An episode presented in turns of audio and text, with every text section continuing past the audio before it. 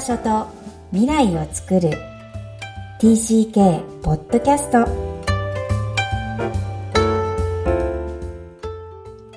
皆さんこんにちは本日は TCK ホームインタビューの時間です今日のお客様は長島亮奈さんです改めましてこんにちはこんにちは。よろしくお願いいたします。お願いします。今、大学4年生とお聞きしていますが、ぜひ、この TCK ポッドキャスト、えー、元帰国子女、海外に幼少期、えー、学童期を過ごされた方のをゲストにしておいでいただいています。えー、リオナさんも、えー、ご自身の自己紹介からお願いいたします。はい、かしこまりました。えっ、と、長島亮奈と申します。本日はよろしくお願いいたします。えっ、と、現在、えー、京都で大学生をしていまして、えっ、と、まあ、本当にあの、日々の生活を、日本での生活をすごい楽しんでいるというところです。うん、で、いいですね、えっ、と、一応、はい、はい、ありがとうございます。で、一応簡単なバックグラウンドといたしましては、えっと、私はまあシンガポールで生まれまして、そこから一度日本には帰国したものの、そこからまあドイツ、デンマークと、まあ、約14年間、15年間ほどの海外生活を経て、また大学入学前に日本に帰国いたしました。で、あはい、そうですね。はい。非常に短いんですが、でも実はすごい変遷があるんですね。まず、シンガポール生まれで4歳まで。その記憶ってありますか？そうですね。まあ実際、そのも記憶というものはないんですけれども、あの、まあ、こう、幼少期のビデオだったりとか、まあ、そういった映像を見ることで、まあ、かなりイメージはできているかなというところはあります。イメージ、つまりお父さんやお母さんが話したり、はい、まあね、若いからビデオがある時代ですもんね。はい。うん。それがひょっとしたら記憶になっているっていうところですかね。わ、はい、かりました。そして日本で2年間住まれた後、小学校1年生からドイツ。そうです。日本人学校とお聞きしましたが、その頃のエピソードを教えていただけませんか？そうですね。本当にあの日本の教育と全く変わらないような環境で、うん、学業をまあ励んでいまして、あの友達も、えー、日本人で教師も日本人というあの日本と全く変わらないような学生生活を送っていました。ですので、言語としては本当に日本語しか話せないっていうところが、あの、6年間、7年間続いたっていうところになります。えー、ということは、ドイツ語は現地で学ぶこともなかったということですか？一応ですね、まあ、ドイツ語っていう授業はあったんですけれども、まあ、あの、ネイティブなりに、あの、コミュニケーションを図れるほどの言語力っていうのはついてなかったですね。うん。じゃあ、ドイツにいる、その小学生の自分は、えっと、喋れないんだけど、どんな感覚なんですか？そうですね。えっと、異文化の中にいるっていうところに関しては全く違和感がなくて、その生活環境自体は周りがこう白人なんですけれども、でもコミュニティは日本っていうすごく特殊な環境で育ったかなというふうには思ってます。うん。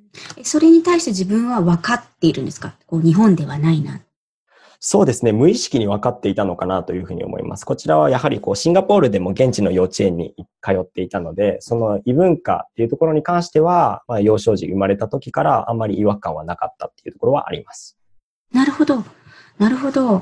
えっと、私そこがすごく知りたくて、自分はアメリカの帰国書で現地校に行っているので、その最初から日本人学校に行っている子供たちってどんなこう違和感なのか、全く感じないのかっていうのをすごい興味を持ってるとこなんですよね。はい。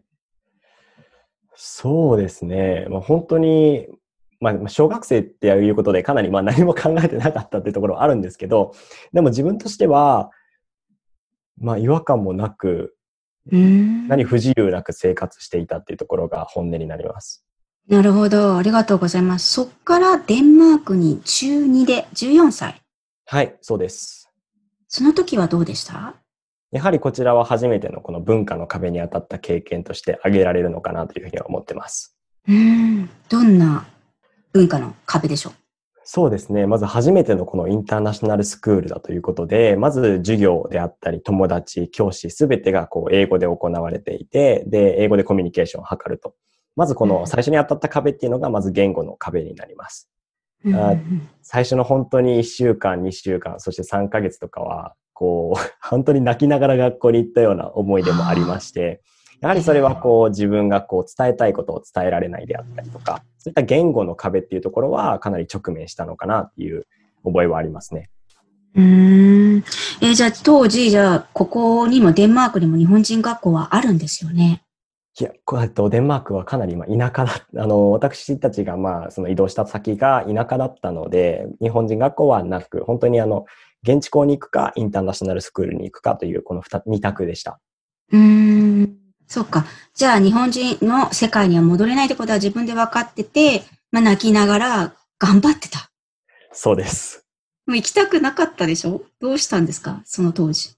そうですね。まあ本当に行きたくはなかったんですけれども、唯一行けた理由っていうのがありまして、本当にあの、ハンガリー人とドイツ人の友人が、えっと、本当に最初の、もう、初投稿した際に、一番最初にこう声をかけていただいて、で、その友人っていうのを最初にこうスムーズに作れたっていうところが、唯一こう続けて学校に通い続けれた理由なのかなというふうに思ってます。じゃあ、初日大成功じゃないですか。そうですね。ありがたいことに声をかけていただいて、あの、はい。そこはまあ、スムーズには入れたのかなとは思ってます。うーん。でやっぱりその英語っていうのが、まあ14歳ですからね。いきなりまあ日本の中学校でみんな喋れない中で同じようなことですよね。はい。はいそれが全くちんぷんかんぷんってことに対して、ものすごいフラストレーションがあるってことですか？そうですね。フラストレーションもありましたし、やはりこの、例えば、まあ、それもど具体的に言うと、こう、課題であったりとか、宿題であったりとか、まあ、授業内容、参加しているのにもかかわらず何を言っているのかわからないっていう期間が、やっぱり自分の中ではしんどかった期間かなとは思います。うーん。どれぐらいで慣れていくんでしょう？そうですね。あのー一応、うちの教えとして、最初の3週間耐えて、で3週間耐え抜ければ3ヶ月耐えれる。で、3ヶ月耐え抜いたら3年間耐えれるというふうな、あの、教えがあったので、まあ、おその？数値、えっと、そうですね。あの、うんその、まあ、に実期間っていうのを意識しながら、とにかく次に向けて、とりあえず頑張る。負けないとかっていう、まあ、そういった 意識を持ちながら、あの、一生懸命通ってったっていうところはあります。えー実際に慣れました。はい。慣れました。はい。はいじゃあ、どれぐらい ?3 年もかからないと思うんだけど、感覚的にはどれぐらい？感覚でいきますと3ヶ月ですね。ああ。これすごい指標になったと思います。3ヶ月。今の TCK キッズたちのお父さんお母さんも3ヶ月なんだっていう感覚がするんですけど、そうですね。まあ3ヶ月。具体的にね何が変わってったそうですね。まあ具体的なフェーズで分けますと、まあ最初の1ヶ月間はまずそもそもこう環境に慣れるであったり、まあその行く癖であったり、まあそういった、もう本当に環境に慣れるっていうところ。で、えっ、と、2ヶ月目からは、やはりこの身振り手振りでのこの意思疎通っていうのを頑張り始める。で、えっ、と3ヶ月目からは、やはりその身振り手振りの延長線にある、まあ、その言葉っていうところではいはい、頑張ってこう意思疎通をしていこうっていうこのフェーズっていうのは3つあったかなとは思います。うーん。なるほど。身振り手振りをやるってこと自体も結構こう考えてやってるわけですね。はい。うーん。10代ってそういう感じなんですね。なるほどね。すごく納得いきます。えーその3年間インター行かれて、そこから日本に戻るそうなんですが、こんなに慣れたのに何があったんでしょそうですね。えっと、私個人としてはすごく、その、日本の大学、まあ、キャンパスライフにすごく憧れていたところがありまして、う。で、まあ、それをきっかけに、えー高校2年生の時に自らの意思でこう家族を置いて、一人でこう日本に帰国したという経緯があります。うーん。それかなり斬新なんですが、はい。何がそんなにインターの、例えばアメリカの大学行く、イギリスの大学行くのと違うんですか？そうですね。まあ、日本にまず自分の身を置きたかったっていうところがありまして、まあ、それはすごい、まあ、蓄積された理由なのかなと思ってます。というのも、その、まあ、私個人としては、まあ、その海外生活の方が今現在長いんですけれども、海外にいたがゆえ、こう、日本人としてのアイデンティティっていうのがかなり強くなっていったっていうところがありまして、まあ、そんな、その自国愛が膨らんだ結果、とりあえず日本に帰りたいなっていうところがありました。うんうんえだって幼少期4歳から6歳2年間しか日本にいないんですよね。それ以外すべて海外。はい。。ヨーナさんは今もまだ海外の方が長いんですね。そうです。はい。数えると。はい。こう自国愛が、えっと、積み重なるっていう感じ実は私も小さい頃にあるんですけども、はい。はい、特に兄が、第一子の兄がすごく大きくて、私の場合はこう、持て、逆にお前ももその自国愛を持ってっていうような教育を兄から受けたんですが、リオナさんの場合はどんな、例えば具体的なエピソードがあれば、こういうとこで日本は羨ましいとか、もしくは俺は日本人だぜみたいなところはどういうところに感じたんですか？そうですね。まあ、エピソード、具体的なエピソードは実はあんまないんですけれども、でもその幼少時からこう、現地のサッカークラブに一人で、日本人一人でこう代表している感覚を持ちながら活動するであったり、あとはこう、いろいろ振り返ってみると、異文化交流において、まあ、こう、喧嘩をするってなった際に、何をきっかけに、何をトリガーに喧嘩するのかなって考えた際に、結構日本のことであったりとか、そういったところをこう、馬鹿にされた時っていうところが 自分の中ではすごく多かったのかなっていうところがありまして、あやはりこう日本人としてのプライドっていうのは幼少時からすごく高かったのかなっていうところがあります。へえ。お前は日本人だろうって馬鹿にされるわけですか？というよりも、そうですね。えっと、インターナショナルスクールのいいところとして、様々な国籍の子たちが集まっているっていうところで、はい、えっと、彼ら、彼女らも、あの、自国愛っていうものをしっかり持っていて、うん、まあ自分、どちらかというと相手の文化を否定するというよりは、自分の国の方が勝ってるっていうような、あの、会話っていうところがかなり日常的にあったっていうところはあります。なるほど。じゃあ逆に自分の中にないと主張できないわけですよね。はい。うん、それをこう、作りに来るという感覚で合ってます？そうですね。まあ、作りに来るっていうところと、あとまあ、かなりの貴族意識っていうところが高くて、日本に帰ってきたっていうところはあります。じゃあ、日本に帰ってきました。最初の印象を教えてください。そうですね。まあ、最初の印象は、やはりまず親元を離れるっていう点で、かなりまあ寂しかった、孤独だったっていうところは感じます。えー、ただ、えっ、ー、と、日本に帰国後通った学校っていうのが、まあ、インターナショナルスクールになりまして、えー、勉強環境、学業の環境っていうのは、えー、全く変わらなかったっていうところがありまして、スムーズに溶け込めたのかなというふうには思っております。うん。じゃあ、えっ、と、学校は変わらず英語のインター。そして、帰ってきた時は日本語ですよね。まあ、京都だから。はい。はい。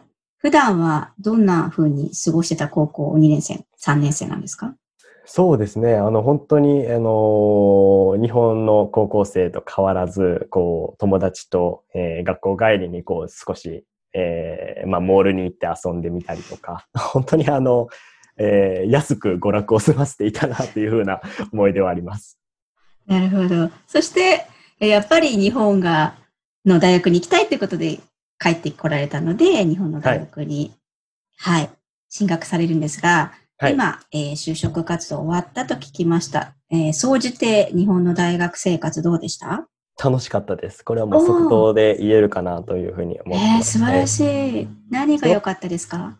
そうですね。なんかこう、あの、私としては、すごくまあ日本でずっと幼少期から育ってきた、えー、まあ友人であったり、まあ人という接するのが、接するのがこう初めての経験になりまして、まあそういった刺激えー、を、まあ、こう日常的に友達べ、友達からこう受け入れたっていうところは、すごい、あの、毎日ベースでこう、すごい楽しかったなっていうところはあります。なるほど。その表現すごい面白いなと思って聞かせていただいたんですが、刺激なんですね。日本人の子たちと。ずっと日本にいる子たちが。はい。どんなとこが刺激だと感じるんですか？そうですね。やはりこの、刺激を、のうん、私も受けるんですけど、自分もこう与えているっていうところ。なんかこう、お互い、こう自分たちのバックグラウンドが全く異なるっていうところから、すごくなんかこう、お互い、あ、こういう考えがあるんだ、ああいう考えがあるんだっていうところをシェアし合うっていうところ。で、特にどういうところかっていうと、うんうん、うそうですね。結構その、めちゃくちゃ 難しいんですけど、なんかこう、うん、根本的な物事の考え方だったりとか、うん、で、そうですね。例えば？すごい面白いんですけど、これ。例えばでいきますと、えー、そのコミュニティのあり方。例えば、えー、かなり私個人として海外で生活していると物事をこう思ったことズバズバこう言ってしまったりとか、まあ、そういったところがあるんですけれども、かなり私のこの大学入学後の、えー、日本の学生の印象として、すごくこう、えー、グループ意識であったりとか、あとはその、まあ思ったことをそのままズバズバ言わず、こう、協調性を求めながらこういろいろ 遊んでいるだったりとか、まあそういったその環境っていうのは、あ、なんか面白いなっていうふうに日々。面白い。面白いと感じるんですね。はい、うん、まあ、私はこう間が違うなって思っているんですけど、はい。そのはうまく覚えれました？覚える必要があるかどうかもわからないんですが。そうですね。あの、私は結構すぐにスムーズに溶け込めたかなというふうに思っていて、だこの何か努力したっていうわけではないんですけど、多分そのそもそものこの日本のコミュニティに対する憧れっていうところが、まあ自分がその柔軟にフィットできたところの理由になるのかなとは思ってます。なるほど。憧れですね。はい。はい。わかりました。すごい4回の変遷をざーっと聞かせていただいたんですが、この海外移動が現在の自分にもたらした影響があるとしたら、どんなとこですかね？やはり異文化を理解する国際感覚っていうところが、すごくこの4回のこの移動っていうところで得た、一番最もこう大きく得た、えー、スキル、まあ、能力なのかなというふうには感じています。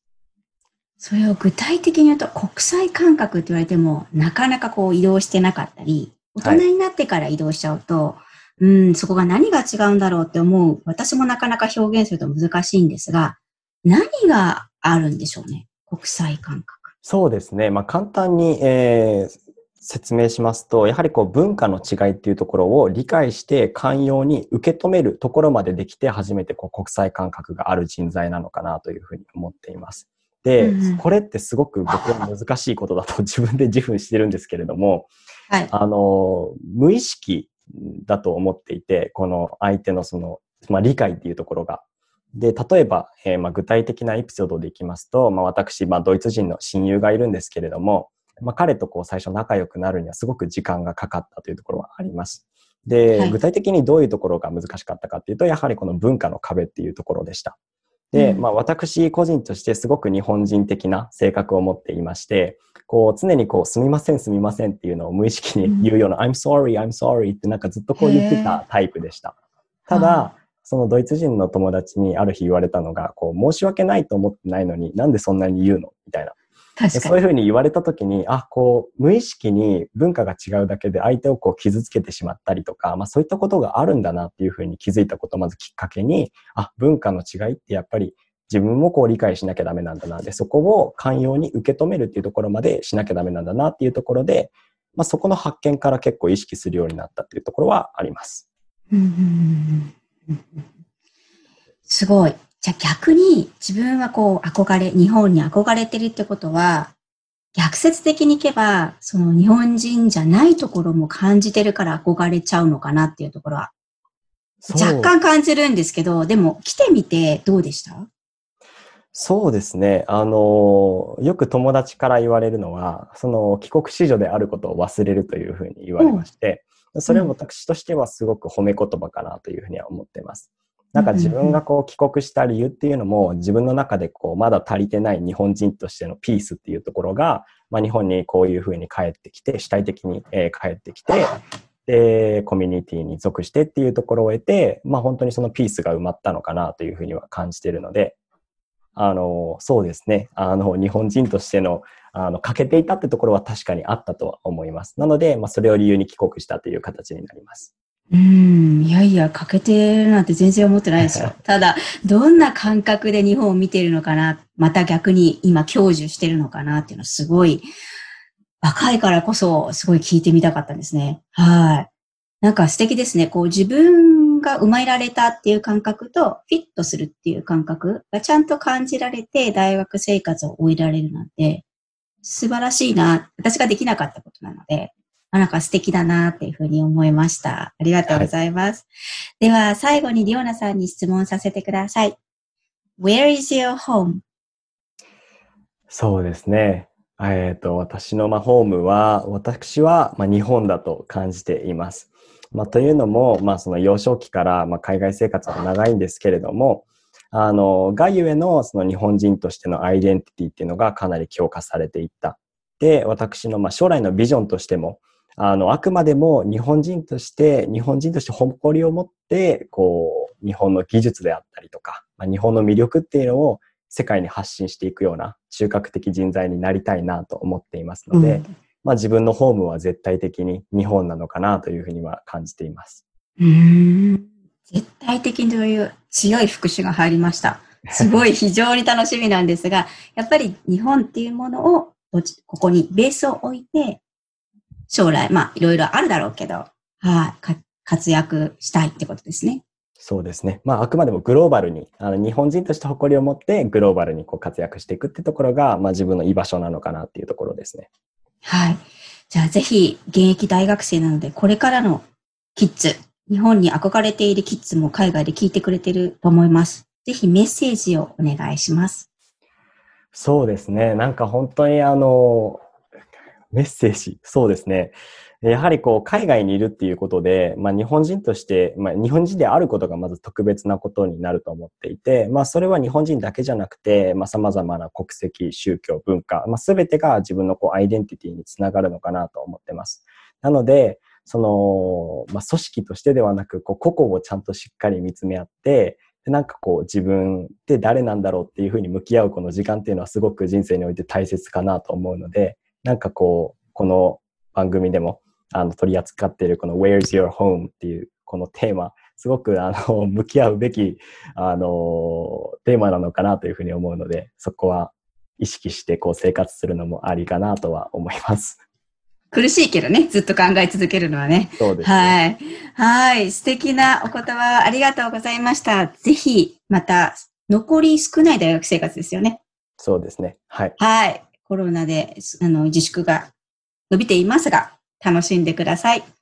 ありがとうございます。はい。今日はありがとうございました。長島亮奈さんにお越しいただきました。ありがとうございました。ありがとうございました。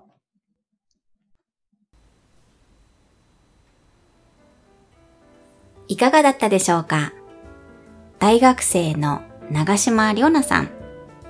初めての男子大学生の出演でした。